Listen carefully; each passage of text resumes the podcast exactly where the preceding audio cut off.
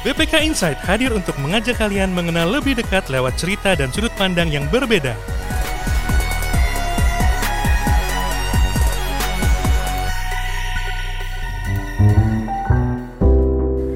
Selamat datang di BPK Insight, podcast pembelajaran BPK Korpu. Oke, eh, sobat pembelajar, kita sudah kedatangan salah seorang narasumber. Kita ini podcast spesial ini, Mbak, ya? Podcast spesial kenapa spesial? Karena ketiga. Ya, ketiga. Ketiga. itu setelah kedua. Jadi spesialnya karena setelah kedua, ya. Oke. Jadi kita eh, sudah menghadirkan Ibu Isma Alfah, benar ya? Saya menyebutnya, Mbak. Iya. Iya, saya betul. nyebutnya Mbak atau Bu nih enaknya? Enaknya gimana Mas Pulo? Atau teh atau gimana? Ah, kita supaya lebih santai Mas Pul saya panggil Mas Pulo. Oke, baik. Mas Pulo panggil saya Mbak aja ya. Ya, oke Mbak. Mbak Isma ya, Oke, saya panggilnya. iya. Oke. Nah, kita sudah kehadiran Mbak Isma. Mbak Isma ini eh, salah satu tim ya yang merumuskan salah satunya merumuskan ya atau apa namanya? eh, yang berkecimpung di area SPKN. Apa itu SPKN? Nanti kita akan diskusi lebih lanjut mengenai eh, SPKN itu sendiri. Ya, oke. Selamat datang ya Mbak eh, Isma. Ya, kita eh, saat ini kita melayani ya kalau di Korpu BPK Korpu ini sekarang pembelajar tidak hanya eh, melalui diklat saja. Ya, dulu kita tahunya hanya diklat. Sekarang kita belajar bisa melalui podcast Betul. bisa melalui micro learning banyak sekali game permainan dan sebagainya dan ini salah satu metode pembelajaran melalui podcast yang eh, nantinya bisa menambahkan atau menambah kapasitas eh, sahabat pembelajar di BPK eh, kita tercinta ini ya. Nah kali ini kita sedang mengangkat eh, topik masalah SPKN. Yes. Seru banget nih kayaknya. Ya ya SPKN topiknya ini. ya. Nah ngomong-ngomong SPKN nih mbak, karena orang taunya SPKN SPKN SPKN, ya kan? Ada ujiannya, kan? Ini saya Dan sendiri jadi momok ya gitu ya. jadi momok saya sendiri belum belum pernah ujian nih kan. Nah, gimana? Termasuk Mbak Isma juga termasuk bikin bikin soal juga. Iya, kami pernah menyumbangkan nah. Menyumbangkan. Menyumbangkan. Berarti nanti Beberapa mungkin. eh, mungkin setelah podcast ini selesai eh, saya bisa nanya-nanya ya. Ini masalah kisi-kisinya ya. Oke, baik. SPKN nih, ya, Mbak Isma. Kita eh, bicara ke SPKN. SPKN sendiri sejarahnya gimana sih? Oke nih, kayaknya pagi-pagi pertanyaannya udah Bicara sejarah lumayan dulu. ya. Bicara sejarah dulu. Oke, Mas Pulung dan sobat pembelajar ya, saya senang sekali nih diundang Mas Pulung untuk ngobrol-ngobrol tentang SPKN nih. Meskipun saya juga masih banyak hal ya yang harus saya pelajari juga. Mungkin sedikit berbagi ya Mas Pulung ya Iya. tentang apa yang eh, saya tahu mungkin beberapa tahun terakhir ini memang saya eh, kebetulan ada di Litbang Pemeriksaan Keuangan ya Subdit Litbang Pemeriksaan Keuangan di Direktorat Litbang salah satu tupoksi kami di Litbang itu adalah melakukan kajian dan pengembangan standar pemeriksaan keuangan negara. Nah, Oke, ya. salah satunya itu mungkin saya sedikit berbagi. Jadi kalau kita lihat eh, sejarahnya nih, kita sekarang udah tahun 2021. 2021. Saya Iya. buka-buka lagi, ternyata eh, SPKN ini sudah melalui perjalanan yang cukup panjang. Sudah mulai ya Dari kalau kapan nih mulainya dari- muncul SPKN ini? kita mundur aja kali ya. Kalau yang sekarang nih 2021 yang berlaku adalah SPKN 2017. 17. Iya. Nah, sebelum SPKN 2017 ternyata BPK sudah punya juga SPKN 2007. Iya, itu kan saya masih belajar deh 2007 Iya, kayaknya. sama. Iya. Saya juga belajar itu. Kemudian sebelum itu ternyata kita juga punya namanya standar audit pemerintahan tahun 1995. Standar audit pemerintahan SAP ya. SAP. Iya. Warnanya kuning dulu saya waktu baca-baca itu di perpus ada kayaknya warnanya kuning. Tahun 2000? 1995 Oh, Mas 1995. Ini zaman Iya. Orde Baru nih berarti ya. Zaman Orde Baru, belum reformasi Belum ya waktu reformasi itu. kita. Jadi belum lahir Undang-Undang Keuangan Negara gitu ya. Jadi belum ya zaman kita masih kuliah kali ya Mas Pulung ya Iya. 1995. Kayaknya saya masih SMA deh, Mbak. Oh iya ya SMA. Sama Mas Pulung, saya juga masih SMA ternyata. Ini zaman Orde Baru ini, zaman Iya. GBHN ya kan. Zaman GBHN. Nah, ternyata sebelum lahir SAP itu BPK juga sudah punya cikal bakal gitu ya. Meskipun namanya bukan standar Mas Pulung. Oke. Jadi zaman dulu tahun 76 BPK tuh sudah menerbitkan namanya norma pemeriksaan tanggung jawab keuangan negara. Wih, namanya norma Namanya ya, norma. norma kesusilaan, Iya. norma sopanan ya. Nah, itu yang kita pelajari dulu waktu belajar Oke. PNP. Iya, ya kan? betul. Norma-norma. Nah, dulu BPK ternyata udah punya tuh tahun 76 norma pemeriksaan tanggung jawab keuangan negara.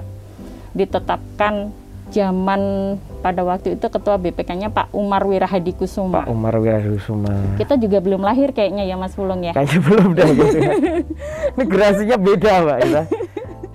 Iya di Oh, yang 76. sekarang jadi gedung eh, di BPK itu ya. Betul, salah Oke. satu eh, diabadikan ya dalam nama Gedung Umar Wirahadi Kusuma Oke. ya. Jadi di zaman Pak Umar Wirahadi Kusuma kita sudah merintis eh, tadi Norma. norma. Nah, Jadi norma kemudian berubah jadi standar, standar audit, audit. pemerintahan 95 baru kemudian 2007 2007 jadi standar pemeriksaan pemeriksaan keuangan negara. negara.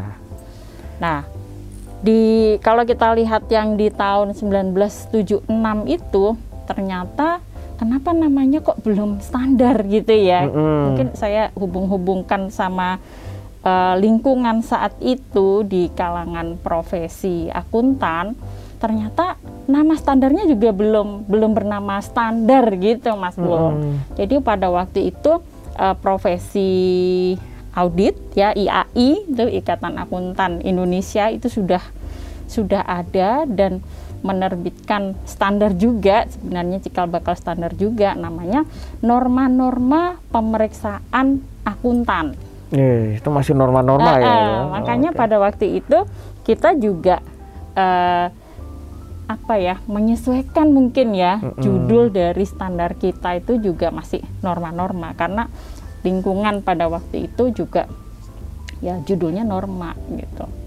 Nah, kemudian di tahun 95 yang tadi SAP 95 itu sudah mulai eh, menggunakan judul standar, ya kan? Standar. Standar audit Pem- pemerintahan. pemerintahan ya. Pemerintahan. Oh, tidak bicara pemeriksa ya waktu itu ya. Eh, eh, belum. Jadi judulnya memang standar audit pemerintahan.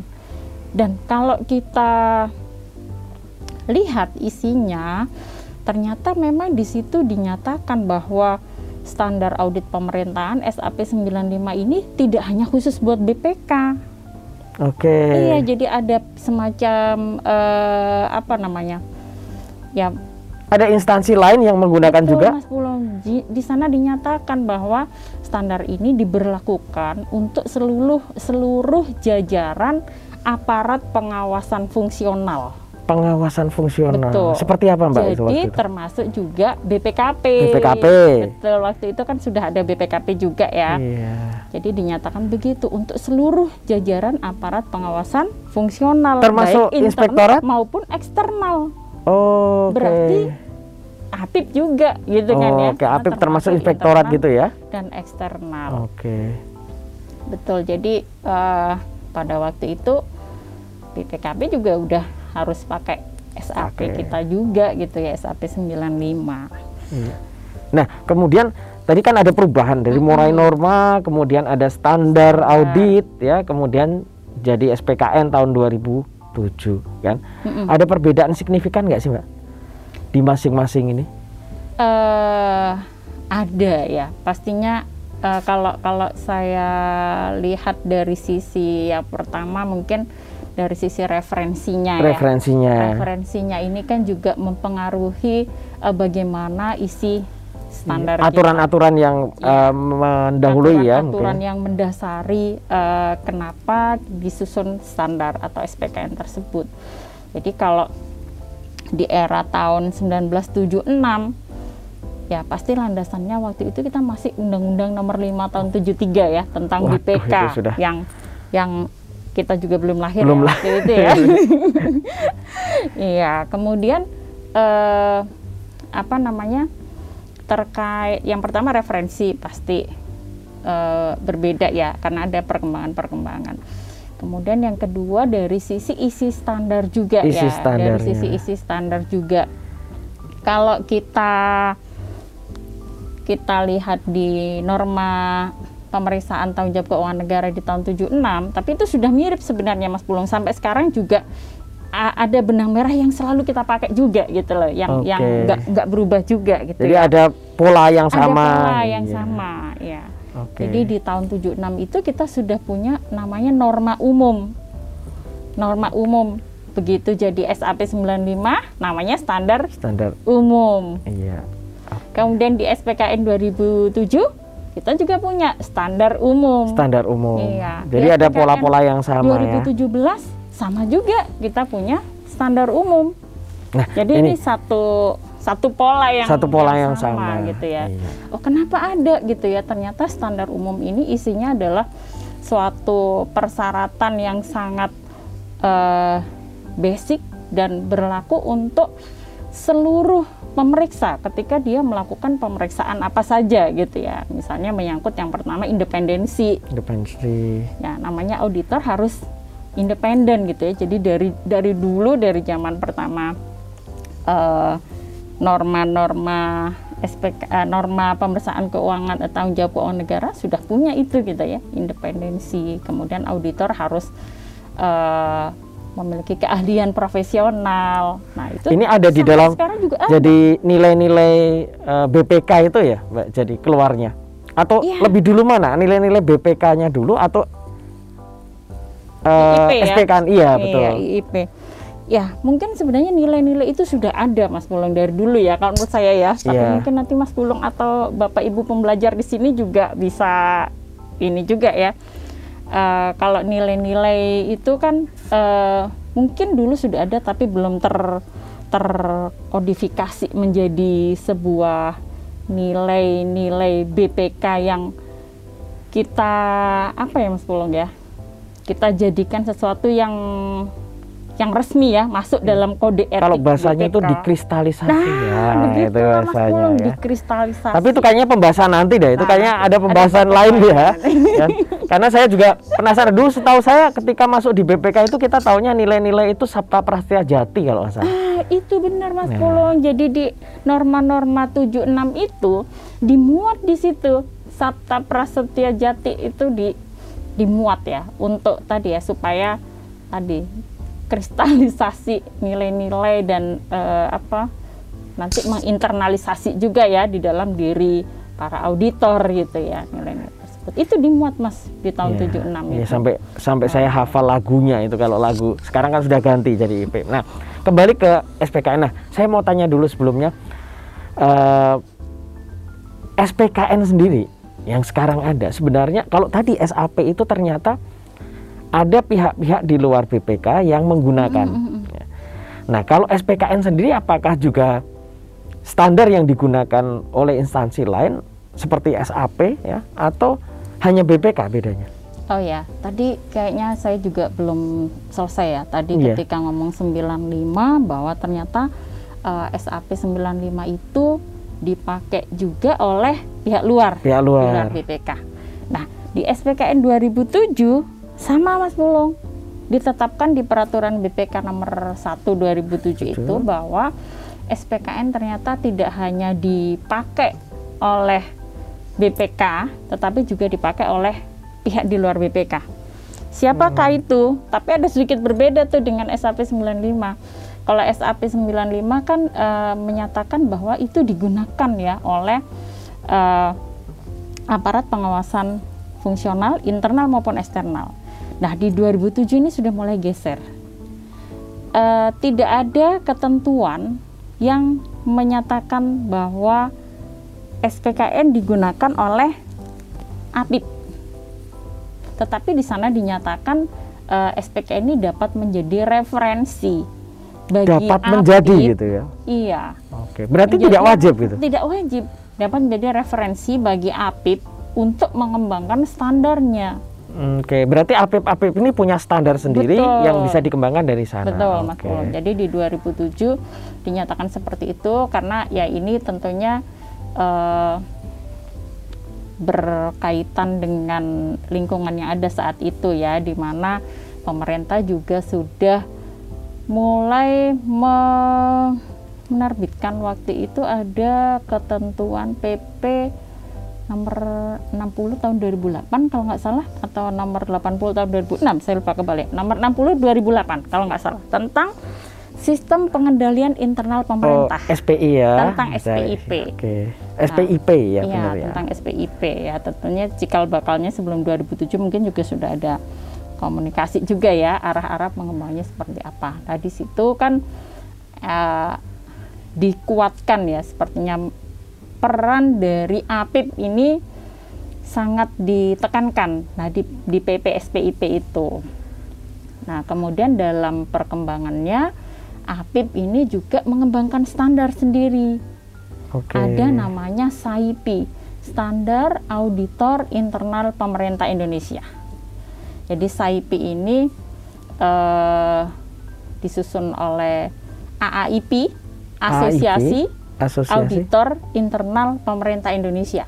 Oke, auditor internal. Auditor internal pemerintah Indonesia. Di situ ada BPKP dan para inspektorat-inspektorat di seluruh kementerian, lembaga dan pemerintah daerah. Oke, ini yang internal ya? Iya, yang internal. internal. Makanya ada tadi ya SPKN ini lebih kepada fungsi auditor eksternal. Oke. Jadi untuk auditor internal ya uh, menggunakan standar mereka sendiri, tetapi bisa menjadikan SPKN sebagai rujukan dalam pengembangan standar mereka. Oke, nah Dan, ini biar sahabat pembelajar hmm. juga tahu nih kan, BPK dikatakan sebagai auditor eksternal. Mm -hmm. Kemudian tadi ada auditor internal. Siapa saja sih kira-kira auditor internal ya di pemerintah itu? Iya, jadi kalau kita ya kembali kepada undang-undang Undang-Undang Dasar 45 ya. Uh, oh ini naiknya ke atas lagi itu kan ya. dinyatakan kan bahwa uh, ya terkait dengan keberadaan BPK sebagai satu lembaga pemeriksa eksternal gitu ya. Nah berarti ada internal. Internal pemerintah ini siapa? Nah pemerintah itu kan ada pemerintah pusat, yeah. ada pemerintah daerah. Nah, pemerintah pusat memiliki uh, apa namanya ya? Mungkin suatu organ yang memiliki fungsi untuk melakukan pengawasan dan pengendalian internal di di lingkungan lembaganya mereka. Kita kenal BPKP, yeah. ya. BPKP ini adalah auditor eksternal eh internal pemerintah, auditor internal pemerintah. Pemerintah secara umum. Pemerintah secara umum. Iya. Nah, kita juga kan ada kementerian lembaga ya, ada KLKL. KLKL, tuh. kementerian nah, lembaga. KLKL ya. ini juga punya inspektorat jenderal. Ini termasuk Punya juga dari itu termasuk juga APIP tadi APIP definisi untuk di daerah aparat internal. Di daerah Pemda juga memiliki APIP juga biasanya namanya Inspektorat Daerah. Inspektorat iya. kalau dulu juga mungkin kita kenal ada istilah bawasda. Bawasda. Badan pengawas, daerah. daerah.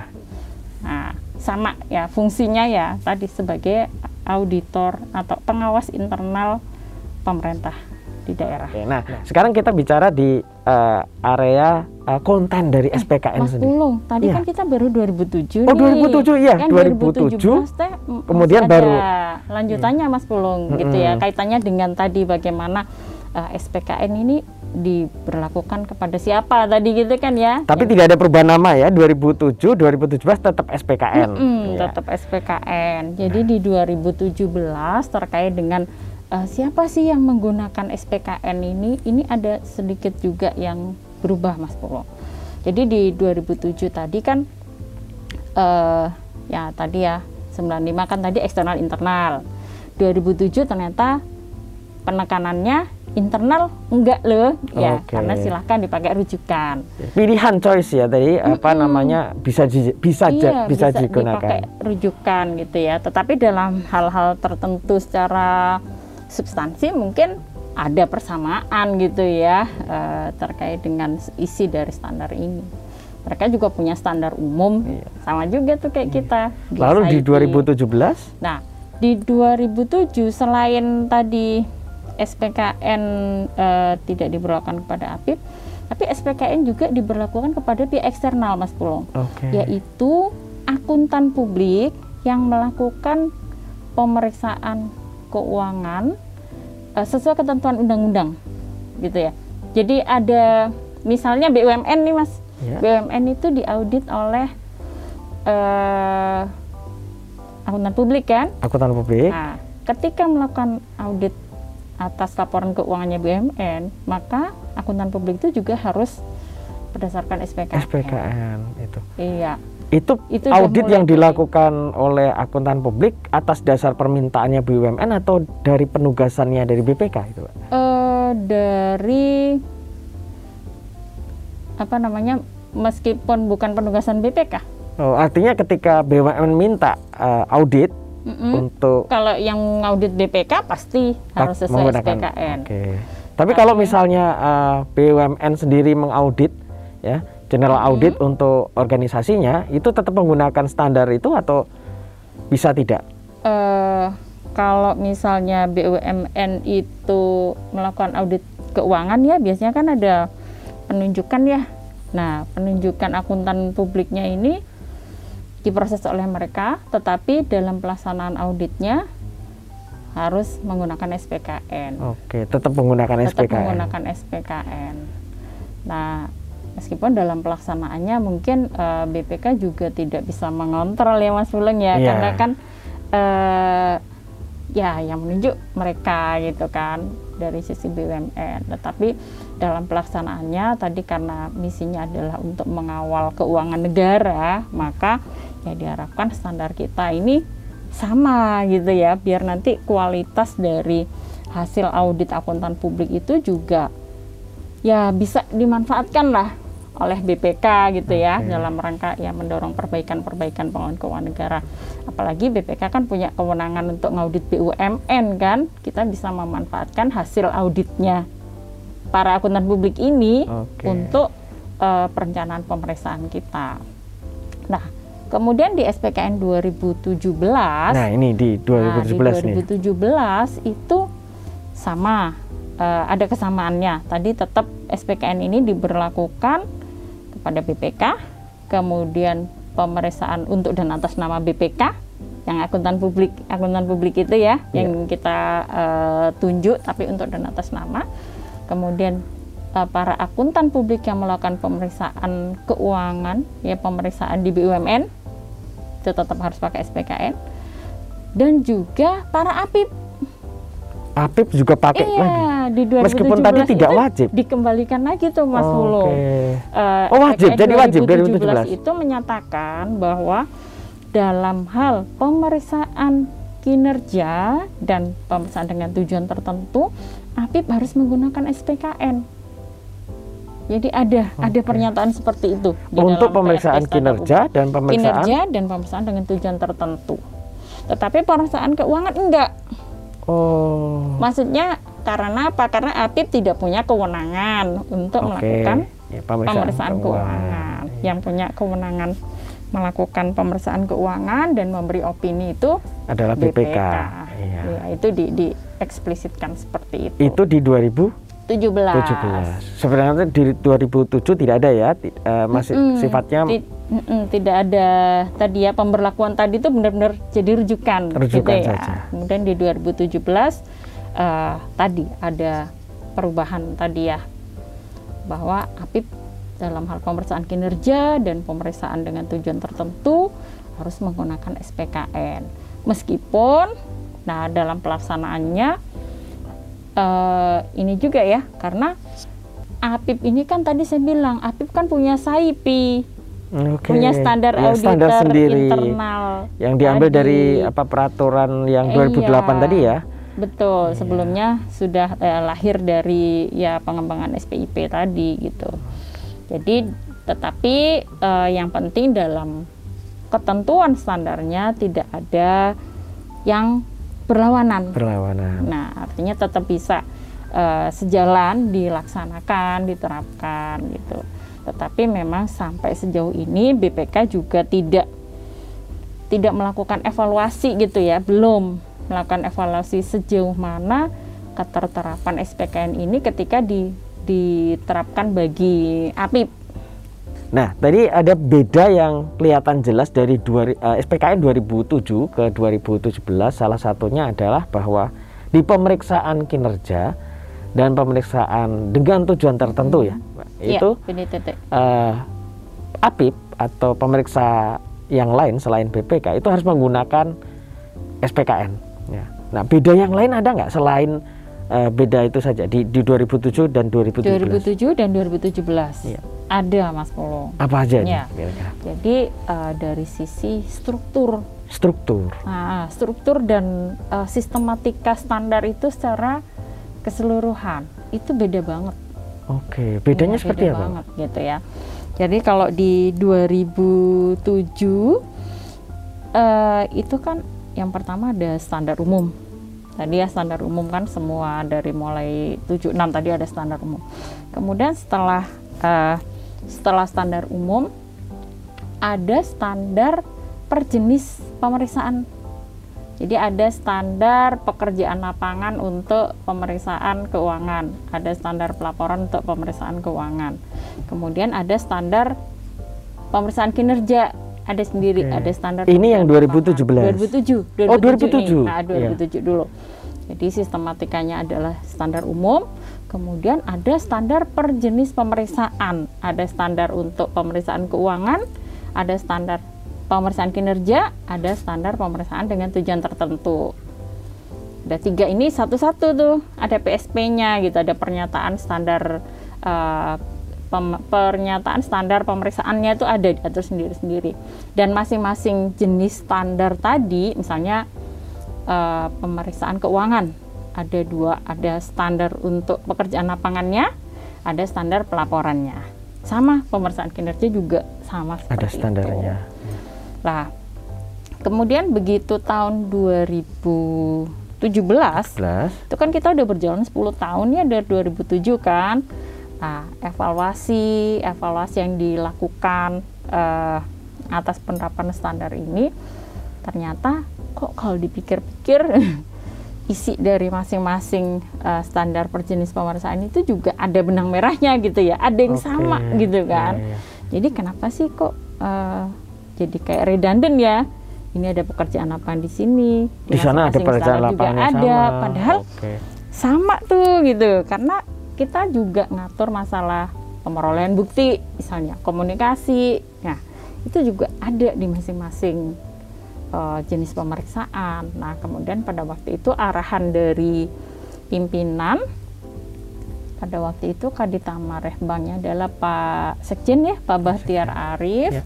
Kemudian Pak Waka yang membawahi kita di Rehbang itu Pak Sabto Pak Sabto. Nah, dari arahan pimpinan ini setuju bahwa eh, sistematika SPKN ini kenapa kita nggak nggak sederhanakan gitu ya? Karena tadi karena begitu diatur sendiri-sendiri per jenis pemeriksaan ada risiko inkonsistensi dalam pengaturannya gitu kan. Karena ada yang misalnya kita ngatur komunikasi di standar pemeriksaan keuangan sama kinerja bisa beda gitu ya. Oke. Padahal kan sama ya sebenarnya ada hal-hal yang sama. Nah, arahannya pada waktu itu ya tadi ini untuk memudahkan juga eh, auditor kita ketika mempelajari SPKN dan menerapkannya itu juga tidak tidak terlalu banyak yang dihafal gitu ya sehingga Berulang lagi. berulang lagi berulang. Makanya disatukan. Tetapi ada hal-hal yang khusus di 2017 nih misalnya dari identifikasi kita. Oh ternyata dalam hal pemeriksaan keuangan kinerja PDTT itu ini nggak bisa sama loh. Masing-masing ini bisa beda. Maka itu juga di diatur secara eh, tersendiri gitu ya ada ada klausul yang menyatakan eh, kekhususan tersebut gitu Oke. Jadi sistematika ya, ini bicara Mm-mm, tentang Ya, sistematika. bicara sistematika, sistematikanya 2017 ini berbeda sama 2007. Oke. Dan ini juga eh, apa ya bagi auditor sesuatu yang yang baru juga itu ya, nggak harus belajar lagi nih dulu nggak kayak gini. Kenapa jadi begini? Tetapi ya tadi eh, tujuannya adalah untuk memudahkan pengguna ya, memudahkan pengguna dalam mempelajari SPKN sehingga diharapkan nanti penerapan penerapannya juga akan lebih lebih mudah lah ya, lebih mulus gitu ya. Iya. Meskipun mungkin ketika dievaluasi, oh ada juga risiko-risiko. Ada risiko, ya ini namanya perubahan-perubahan Iya. sangat mungkin terjadi. Nah, Betul. masih ada yang lain nggak sistematika? Kemudian tadi masalah kewajiban ya terkait dengan masalah eh, penggunaan standar itu untuk eksternal ya. Mm-mm. Selain itu masih ada lagi nggak yang Eh, yang vital dari perbedaan SPKN 2007 ke 2017? mungkin ini juga ya Mas Pulong referensi Oh, ya, referensinya. referensi. jadi ketika 2007 itu referensi pengembangan SPKN kita kan kita mengacu ke USGAO ya. Jadi standar eh, auditor di Amerika, Amerika. gitu ya. Nah ternyata perkembangan ke sini perkembangan standar internasional baik yang di kalangan profesi di privat maupun di kalangan auditor pemerintah gitu ya. Kita ngelihat perkembangan yang ada di Intosai itu juga arahnya adalah mengadopsi standar dari IFAC dari Efek itu apa ini, Mbak? Ah, IFAC itu International Federation of uh, Accountant gitu ya. Jadi badan yang menerbitkan standar-standar yang terkait dengan profesi akuntan gitu ya. Mulai Oke. dari menerbitkan uh, ada standar akuntansi, kemudian ada standar audit gitu ya. Pastinya ada ada ininya sendiri-sendiri gitu ya. Nah, ternyata eh, perkembangannya Intosai ini juga meng- mengadopsi gitu ya mengadopsi pemberlakuan internasional standar on audit yang diterbitkan oleh IFAC. Efek. Nah, sementara kita di SPKN 2007 itu kan kita pakai US GAO. GO itu ya. Nah, meskipun di dalamnya kita juga ada klausul bahwa SPKN dalam hal audit keuangan memberlakukan standar profesional akuntan publik yang diterbitkan oleh IAI. Itu dari 2007 kita udah bilang seperti itu Mas Pulong. Iya. Nah, pada tahun 2013 ya, kalau nggak salah 2013 standar yang diberlakukan di SPKN 2007 kita itu ternyata berubah berubah total gitu ya. Eh, benar-benar dia eh, mengadopsi isanya IFAC tadi yang sama-sama dipakai oleh Intosai.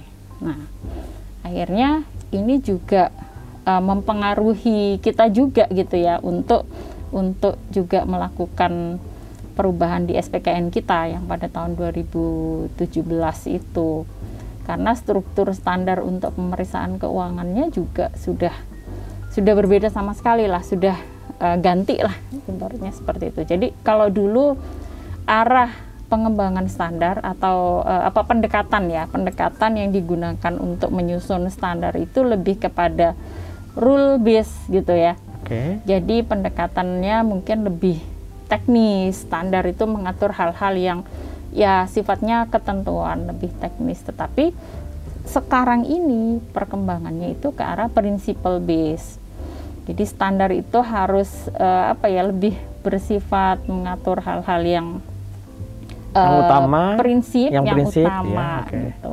Nah, itulah di 2017 eh, kita juga mengikuti menggunakan pendekatan principle base itu. Jadi pengaturan-pengaturan yang lebih detail seperti eh, apa ya?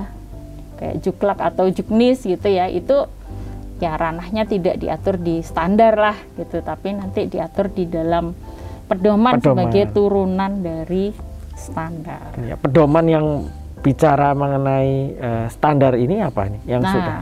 nanti abis ini kita ngomongin tadi ya Mas Belum Oke, ya. yang Apa sih kira-kira iya, Iya. gitu ya. Itu sih saya kira mungkin hal-hal perubahan-perubahan perubahan-perubahan. Jadi ada gitu tiga ya. besar ya tadi yang saya tangkap. Ya, satu pertama adalah bicara tentang eh, sistematika, Iya, eh, kemudian referensi, ya, termasuk di dalamnya pendekatannya, kemudian salah satunya juga masalah kewajiban tadi juga sempat disinggung di awal bahwa uh, standar itu diperlakukan juga ya, untuk masalah pemberlakuannya, pemberlakuannya. siapa. Ya. Masih ada yang lain kira-kira, Mbak Isma? Uh, saya kira sih itu, itu ya yang, yang dominan itu. Utama ya. Itu kita bicara tentang sejarah itu. Nah sekarang uh, ketika kita bicara tentang konten, kan? konten ya, kontennya dari sistematika tadi kan ada perubahan, kan? Mm -hmm.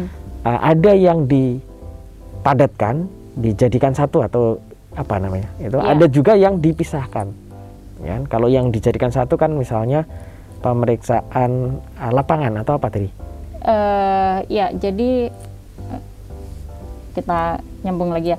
Tadi kan 2007 tadi yang sistematika umum sistematika kemudian umum, jenis. Ya, nah, sama. di 2017, maaf ya tadi kelupaan ya Mas Tolong ya. Iya. Uh, ini ada sistematika yang baru yang dulu kita tidak punya namanya kerangka konseptual SPKN. Kon nah, di 2017 itu mulai ada ya. Ada tuh ditambahkan satu kerangka konseptual SPKN. Ini memberikan pemahaman mendasar terkait dengan uh, pemeriksaan keuangan negara. Kita ambil referensinya dari berbagai regulasi ketentuan perundangan yang ada yang terkait dengan tugas dan wewenang untuk melakukan pemeriksaan keuangan negara ini termasuk di situ ya tugas pokok BPK apa saja yang ada di dalam undang-undang 15 2006, Undang-Undang 15 2004. Lah konten-konten itu kita rangkum ya sebagai karena sebagai dasar dari pelaksanaan tugas pemeriksaan keuangan negara kan ada di situ. Nah, ada kerangka konseptual. Ini yang dulu tidak ada. Meskipun ya kalau dibilang di 2007 kan ada pendahuluan. Ada pendahuluan. Iya, iya. Sebenarnya menurut saya juga mirip juga ya. So, karena atau isinya jangan-jangan ganti, ganti ganti judul, judul aja. gitu ya. Tetapi ada penambahan-penambahan oh, ada penambahan. juga. Apa itu Mbak penambahannya kira-kira?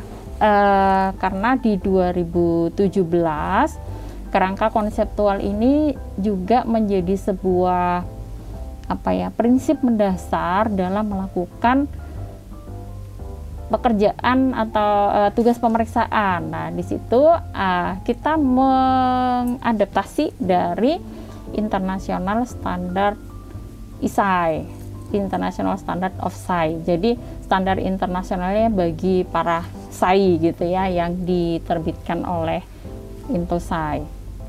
Nah, di situ ada ISAI 100 ya. Uh, basic Principle of Audit uh, government auditing ya. Uh, atau audit sektor publik sorry.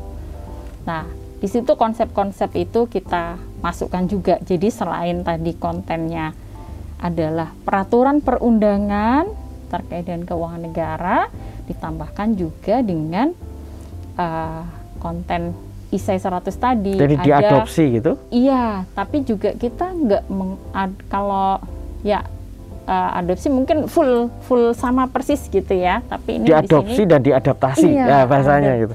adopt and adapt yeah. gitu ya. Adopsi dan adaptasi betul mas. Jadi ada misalnya unsur-unsur pemeriksaan keuangan negara. Apa saja unsur-unsur pemeriksaan keuangan negara? Prinsip-prinsip dalam melakukan pemeriksaan keuangan negara. Nah ini ada di dalam SPKN 2017 yang tadinya di 2007 belum ya belum belum ada. belum karena masih pendahuluan saja tadi ya. Mm -mm, pendahuluan. Meskipun secara regulasi dan uh, apa itu sama sih saya kira sama. Udah udah ini juga ada di situ. Ya. kemudian apalagi tadi ya mas ya terkait dengan konten tadi mbak. Mbak Isma. Uh, oh iya tadi kan kita ngomongin sistematika baru di kakak ya. Di kakak yang dulu nggak ada. Nah setelah kakak kalau dulu kan kita standarnya per jenis tuh, jenis pemeriksaan keuangan, kinerja. Di 2017 kita uh, beda tuh judulnya. PSP 200 standar pelaksanaan pemeriksaan. Jadi uh, berdasarkan proses ya Mas ya. Proses uh, dalam melakukan pekerjaan pemeriksaan. Ada standar pelaksanaan tuh PSP uh, Pertama kerangka konseptual, kemudian ada PSP 100 standar umum, PSP 200 standar pelaksanaan pemeriksaan, KSP 300 standar pelaporan. Oke, jadi Nah, proses ini kan pemeriksaannya. kan? Iya, karena di dalam standar pelaksanaan tadi sudah lebur di dalamnya ada untuk pemeriksaan keuangan, pemeriksaan kinerja, pemeriksaan PDTT juga. Untuk kekhususannya dimasukkan di mana, Pak? Nah, Kekhususan dari masing-masing jenis pemeriksaan tadi. kekhususan per masing-masing itu eh, nanti Bapak Ibu bisa teman-teman bisa buka di SPKN-nya ada suatu paragraf yang ada A sekian gitu namanya paragraf eh, penerapan ya. Sebentar saya juga agak lupa pas istilahnya judulnya adalah materi penerapan dan penjelasan lain Oke, gitu. di Jadi, penjelasan lainnya penerapan Mm-mm, dan di penjelasan materi lain. penerapan dan penjelasan lain di situ ketika ada kekhususan dari ketentuan yang di atasnya yang mengatur secara umum maka di situ dijelaskan misalnya dalam hal pemeriksaan keuangan kesimpulan audit berupa opini Oke, itu kan khusus ya Iya. kalau di pemeriksaan keuangan. kinerja dan PDTT judulnya bukan opini Bukan opini. Mm-mm, Apa? maka itu di- ditekankan Oh, jadi hanya penek, eh, penekanan penekanan di, di penjelasan tadi ya Iya. di di bagian. Iya, di materi penerapan dan penjelasan lain. Ya dulu di SPKN 2007 Tujuh. Tidak Karena tidak sudah ada karena di satu-satu di masing-masing. itu udah beda gitu ya, udah ada kamar-kamar per masing-masing jenis pemeriksaan.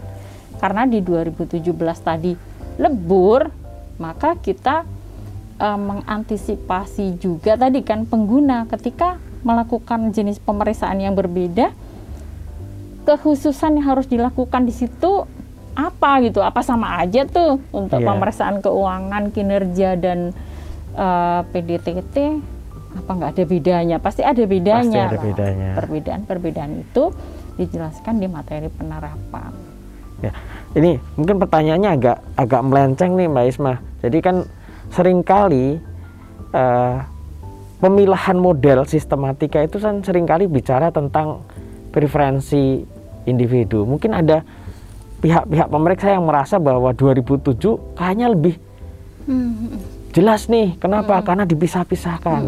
Tapi kemudian 2017 ya kita buat lebih sederhana karena satu proses tapi pengkhususannya dipisahkan dengan penjelasan yang terpisah kan iya nah sangat mungkin nggak ini nanti jangan-jangan di periode berikutnya 2000 sekian nanti misalnya ada SPKN balik lagi gitu kan nah ini sering kali jadi pertanyaan Iya. teman-teman pemeriksa nih sobat-sobat pembelajar ini kan Mm.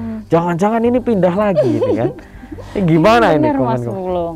Jadi eh, benar sekali apa yang disampaikan Mas Pulung tadi ya kan katanya eh, nggak ada sesuatu yang pasti kecuali perubahan ya. Kecuali itu perubahan, pasti gitu ya. iya. Jadi kalau nanti berubah lagi itu saya kira pasti Iya. pasti akan ada perubahan ke sana.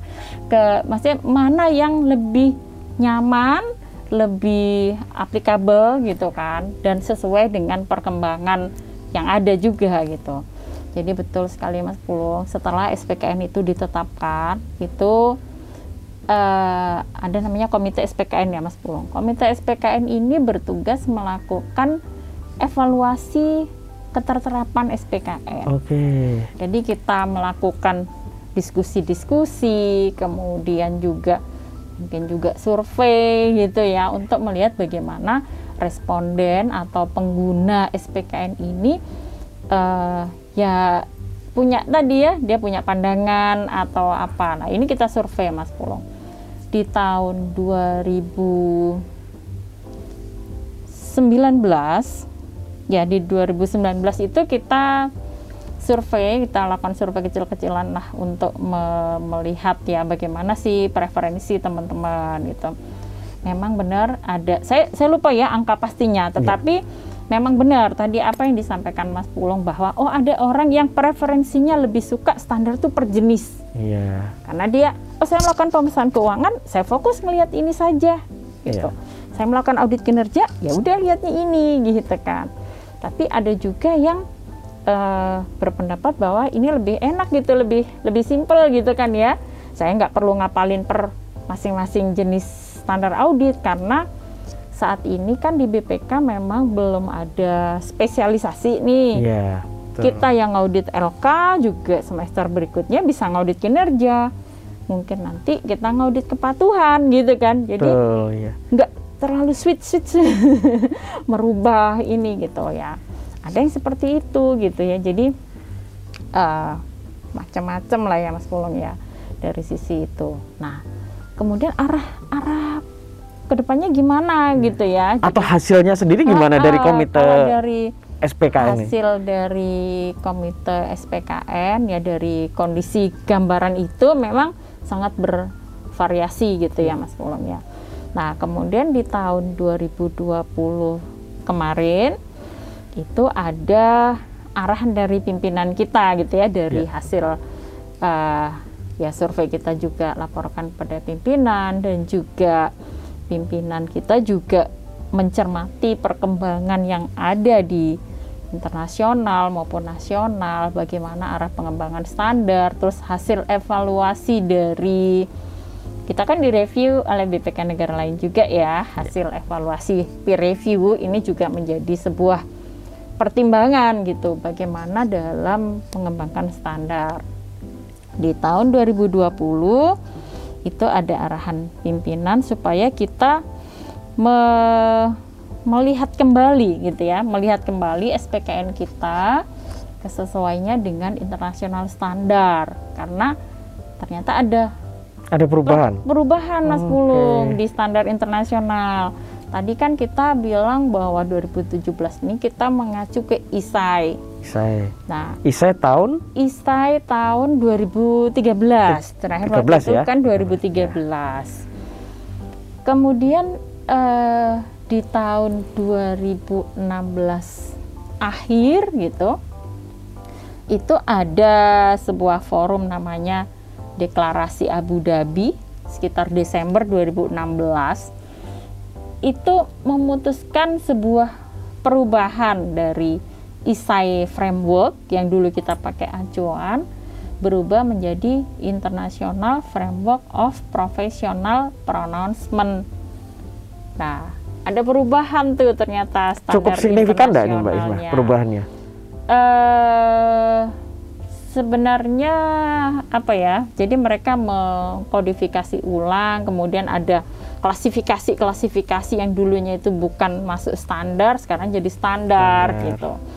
Ya, lumayan sih ya, lumayan lumayan juga gitu ya. Akhirnya berdasarkan arahan pimpinan itu kita juga mencoba melakukan eh, riset terbatas lah ya untuk melihat perkembangan-perkembangan tadi kita bandingkan dengan standar kita gitu kan kira-kira seperti apa nih gitu terus arahan pimpinan ya supaya kita melakukan penyesuaian juga nih dengan standar internasional yang ada perubahan-perubahan tadi.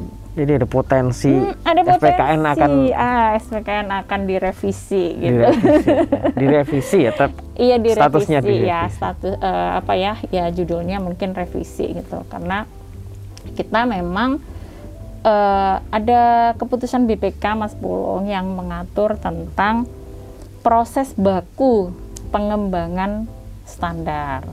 Itu diputuskan eh, oleh BPK di keputusan BPK nomor 1 tahun 2014 bahwa eh, bagaimana sih kita mengembangkan standar kemudian siklusnya seperti apa gitu ya. Karena kan standar itu nggak cuman di, disusun terbit udah gitu ya. Tetapi dia akan eh, berproses terus menerus kan dievaluasi kemudian hasil evaluasinya seperti apa nanti akan ada revisi revisi-revisi atas standar itu nah kita saat ini bersiap nih Oke. sedang bersiap menuju ke ke sana ya tadi dalam rangka untuk ya standar kita yang yang lebih baik tadi ya yang eh, karena dibilang itu di undang-undang kan bahwa ketika mengembangkan SPKN kita harus memperhatikan perkembangan standar internasional maupun nasional.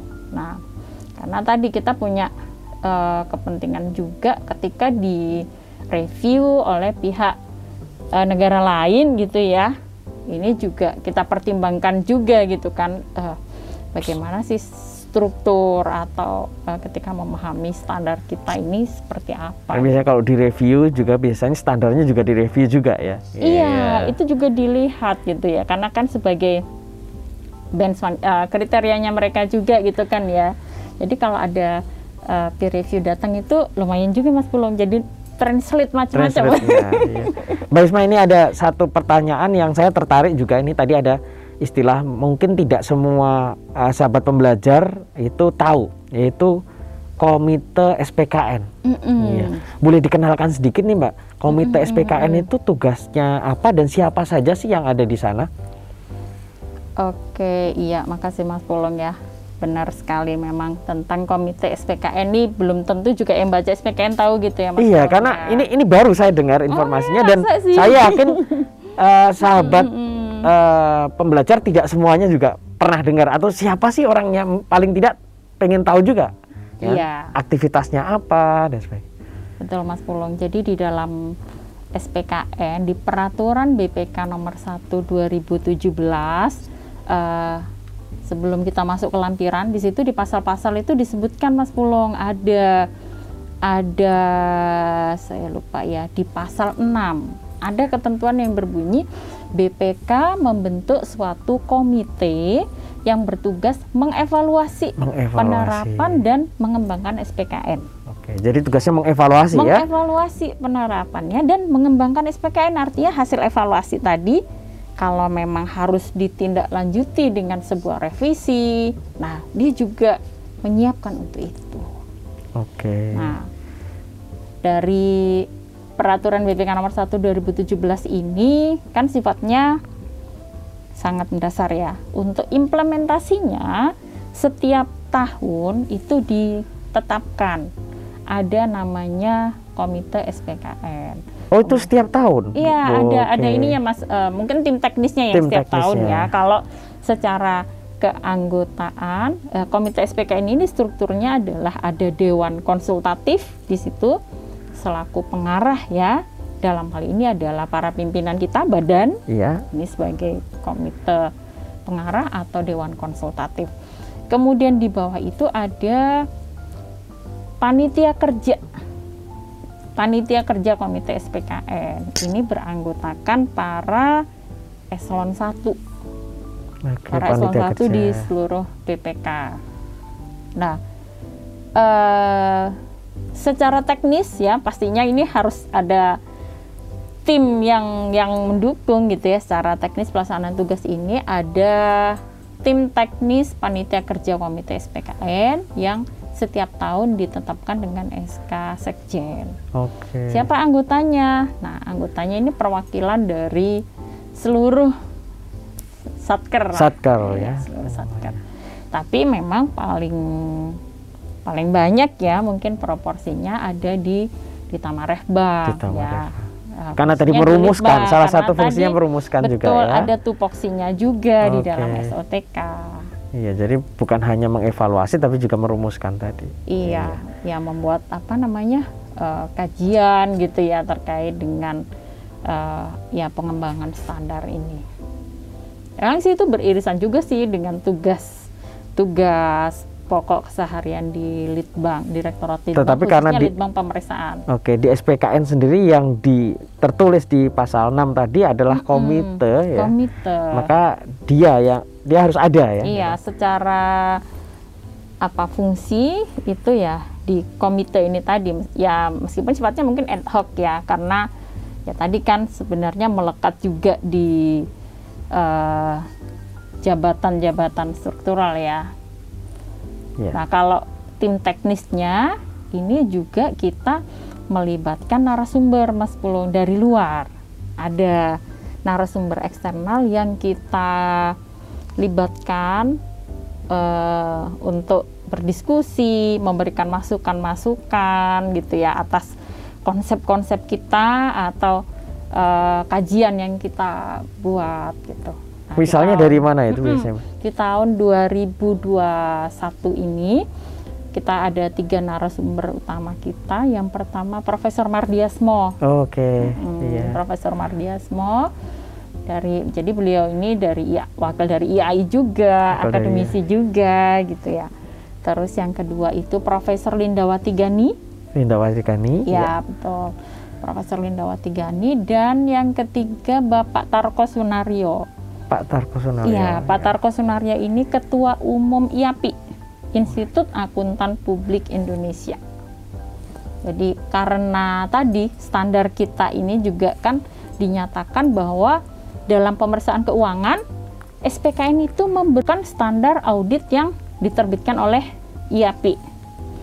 Jadi kita sangat erat nih sama uh, profesi IAPI Iya. tadi, makanya kita juga gandeng dengan IAPI ini ya setiap hal permasalahan atau pengembangan standar yang terkait dengan pemeriksaan keuangan atau standar-standar yang kita juga benchmark ke profesi, maka kita libatkan dari si, eh, pihak profesi. Iya. Begitu, Mas. Oke. Nono. Eh, mungkin terakhir ini Mbak, ini kita sudah satu Saya jam nih. Minum ya? Oh ya sambil minum kita ya. Ini ada eh, banyak sekali juga pertanyaan dari eh, sahabat pembelajar juga mengenai sekarang SPKN itu kan menjadi wajib tuh anak di BPK anak baru itu harus harus lulus SPKN Ya. menjadi salah satu standar harus menguasai Hmm, ya kan? hmm. Eh, untuk belajar nih, untuk belajar SPKN ada nggak sih tips dan triksnya atau cara mudahnya? Aduh. Karena ini bicara cara belajarnya nih, karena hampir setiap tahun atau eh, dari mulai anak yang pemeriksa yang baru masuk itu sampai yang senior pemeriksa senior harus menguasai SPKN. Ada nggak caranya, Mbak? Ini agak lompat nih Oke, pertanyaannya. Cara mudah gitu ya. Iya. Jangan-jangan saya juga belum lulus. iya ya. Eh, ini berdasarkan pengalaman dan juga mungkin sharing-sharing dengan teman-teman ya. Namanya belajar standar, membaca standar itu di mana pun tuh kayak menjemukan gitu ya Mas Pulung ya. Eh, bosen kayak bahasanya berat gitu kan. Jadi ya emang harus sabar aja kali. ya. Ada nggak produk-produk yang Eh. bisa dilihat gitu, misalnya infografis atau apa Oh, gitu? iya. Infografis ya. Jadi eh, kalau dari komite SPKN sendiri memang memang belum ada. Kita sekarang sedang merintis portal Mas Pulo. Portal. Ya, portal komite SPKN. Ini harapannya tadi ya supaya para sobat pembelajar juga bisa mengikuti perkembangan gitu ya. Kita Iya. lagi ngapain sih di komite SPKN ini gitu kan. Terus perkembangan ini SPKN mau mau ke mana, ada apa gitu ya. Atau jangan-jangan sahabat pembelajar boleh nih, misalnya nanti mau menyumbangkan nih mereka belajar, eh, kemudian menyumbangkan infografis atau bahan-bahan yang bisa micro learning gitu yang bisa dipelajari, Ah. boleh juga nih ya. itu kayaknya sangat oke tuh ya karena selama ini nih kita juga masih masih banyak belajar ya bagaimana sih mengelola komite SPKN ini Mas Oke. Pulung karena kan tadi sifatnya juga ad hoc tadi ya kita punya tupoksi utama 2007 juga. sudah ada belum, Mbak? 2007 Komite- juga sudah Sudah ada kan komite sebenarnya? SPKN, Iya. sudah ada juga cuman ya tadi ya kita memang masih tahap belajar tapi mungkin belajarnya ini harus butuh percepatan ya Mas Pulung ya Ya, Oke, nah, nanti berarti Iya. kita umumkan saja ke eh, sahabat pembelajar bisa juga membantu nih kan, berkontribusi. Ya, Betul. siapa tahu ada sahabat pembelajar gitu yang eh, biasanya anak-anak muda gitu kan membuat konten yang memudahkan cara belajar. Iya, satu saya teringat Mas Pulung di tahun 2018 apa 2017 ada salah seorang teman kita juga nih yang kreatif ya menurut saya. Jadi eh, membuat SPKN versi Android. Oke. Iya, jadi sudah ada juga kalau mau di-download di Play Store harus juga ada tuh. apa judulnya, Mbak? Ya. SPKN 2017 kalau nggak salah gitu ya. SPKN Eh, 2017 coba masih ada nggak ya? S Wah ini SPKN 2017. Iya, Ini warnanya biru. Mas Iya betul. Ini atas eh, pembuatnya Mas Fuad Arif Betul, Budianto Mas ya. Fuad Arif Budianto ini. Ya, luar salah biasa. Ini sahabat pembelajar bisa mendownload tapi di Play Store aja ya. Iya di Play Store. Berarti belum yang untuk App Belum. Store belum ya. belum. Ini bagus sekali dari Iya. Mas Fuad Arif Budian. Jadi di situ Iya. tampilannya itu apa ya berda- eh, kayak diklasifikasikan gitu kan ya Mas Pulung ya. Iya. KK misalnya kerangka konseptual nanti per apa sub-sub bahasannya di dalamnya situ misalnya unsur-unsur pemeriksaan keuangan negara nah di situ fokus di unsur-unsur ya ini untuk memudahkan kita dalam mempelajari SPKN tadi gitu kan oh unsur-unsur biar fokus di situ aja gitu kan jadi jadi lebih ini ya, Ya, lebih ini. mudah lah ininya Ya, meskipun ini mungkin ya bisa dilengkapi juga asik ya ini Pak. Ini jadi bagi sahabat pembelajar bisa mendownload di App Store juga sudah ada ya. Ya, siapa tahu nanti pengembangannya bisa ditambahkan dari para sahabat pembelajar ya. Oke, iya good. betul sekali Mas Pulung terima kasih Ini ba- bagus nih Mbak. Banyak yang belum tahu juga takutnya ya. Oke. ya mudah-mudahan dengan mendengarkan ini jadi tahu juga ya Ya. dapat Saya juga baru tahu ini baru install juga ini. Oke, baik. Terima kasih eh, Mbak Isma. Kita sudah satu jam ya, sudah berlalu, ya. nggak kerasa. Eh, pertanyaannya pengennya kalau kita buka misalnya pertanyaan langsung live gitu, kemungkinan pasti nanya-nanya terkait dengan soal itu kan. Jadi jadi ke mana-mana nanti kan. Tapi ini menarik sekali ya eh, rekan-rekan sahabat pembelajar bahwa standar pemeriksaan keuangan negara ini kita perlu kuasai bagi teman-teman pemeriksa karena bukan hanya kita di BPK bahkan tadi dikatakan di 2017 ter, jelas termaktub ya bahwa eh, APIP ya atau pemeriksa lain itu juga harus menguasai khususnya terkait dengan pemeriksaan kinerja. dan pemeriksaan dengan tujuan tertentu ya. Terima kasih sekali Mbak Isma atas bincang-bincang kita ya. Sama-sama, Meskipun Mas kontennya standar ya kalau kita bicara konten standar itu udah bayangannya udah pasti kompleks ya, tapi paling tidak kita bisa eh, menemukan hal-hal yang belum kita ketahui termasuk tadi eh, hal-hal yang mulai dari sejarah sampai ke detail-detail dari SPKN. Kalau pengen tahu lebih lanjut, rekan-rekan bisa eh, pelajari lebih lanjut di SPKN 2017 ya atau rekan-rekan juga bisa eh, gunakan produk-produk seperti tadi ada aplikasi yang bisa. Dan kalau rekan-rekan pengen apa namanya berkontribusi ya membantu seperti Mas Fuad tadi bisa juga. Nanti boleh nggak Mbak Mbak, Mbak Isma Nah, kontak kirimkan? ke sekretariat aja. Ke sekretariat, Ya, sekretariat Komite SPKN. Ya kebetulan saya juga salah satu anggota di tim sekretariat. Berarti di Litbang gitu ya? Di Litbang. Di Litbang. Betul, lantai dua gedung arsip. Kita sedang menyiapkan untuk membuat ruangan sekretariat juga. Mudah-mudahan nanti bisa lebih fokus ya, lebih enak ya kalau Ya, mau moga-moga ketemu, ada nanti sudah ada nah ada gitu. poskonya gitu kan semua sumber ada di sana Mudah-mudahan ya kita berupaya untuk itu gitu Mas Pulung. Oke, baik terima kasih Mbak Isma eh, sudah berkenan hadir di podcast BPKRI ya eh, di BPK Insight. Eh, saya ucapkan sekali lagi terima kasih. Semoga ini memberikan nilai manfaat dan ibadah bagi kita semua. Eh, selamat siang, wassalamualaikum warahmatullahi wabarakatuh. Waalaikumsalam